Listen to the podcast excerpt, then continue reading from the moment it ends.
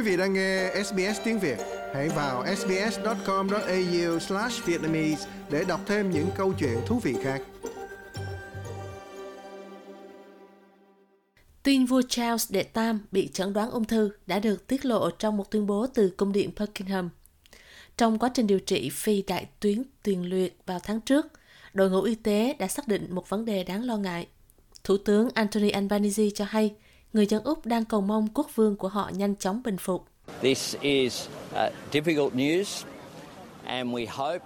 Đây là một tin tức khó khăn và chúng tôi hy vọng những điều tốt đẹp nhất sẽ đến với vua Charles và toàn thể gia đình hoàng tộc. Chúng tôi muốn thấy bệ hạ trở lại hoàn thành nhiệm vụ sớm nhất có thể. Tất nhiên, chúng tôi rất mong chờ cuộc họp của những người đứng đầu chính phủ khối thịnh vượng chung sẽ được tổ chức trong khu vực. Và tất nhiên, chúng tôi đã mời vua Charles đến thăm Úc, cũng như chúng tôi chân thành hy vọng rằng điều đó có thể xảy ra. Vua Charles đã được khuyên nên hoãn tất cả các lần xuất hiện trước công chúng sắp tới trong thời gian điều trị bệnh ung thư, vốn đã được bắt đầu.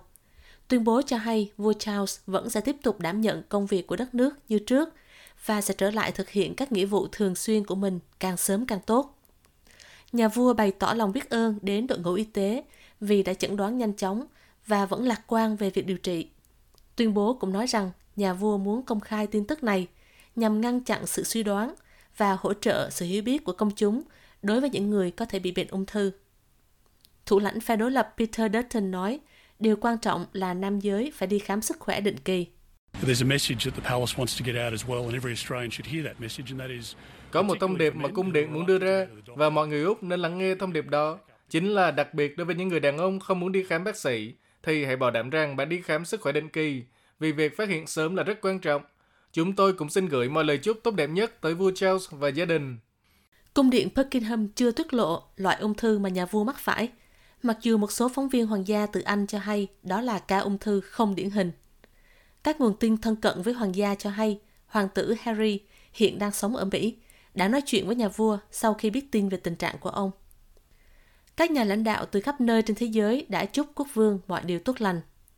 Thủ tướng Anh Rishi Sunak và lãnh đạo phe đối lập Keir Starmer, cựu Tổng thống Mỹ Donald Trump, Thủ tướng Canada Justin Trudeau và Thủ tướng New Zealand Chris Luxon đã chia sẻ mong muốn nhà vua phục hồi nhanh chóng thông qua các bài đăng trên mạng xã hội. Khi được hỏi, Tổng thống Mỹ Joe Biden nói ông dự định sẽ trò chuyện với nhà vua càng sớm càng tốt. Vâng, tôi đang định gọi điện thoại cho ông ấy.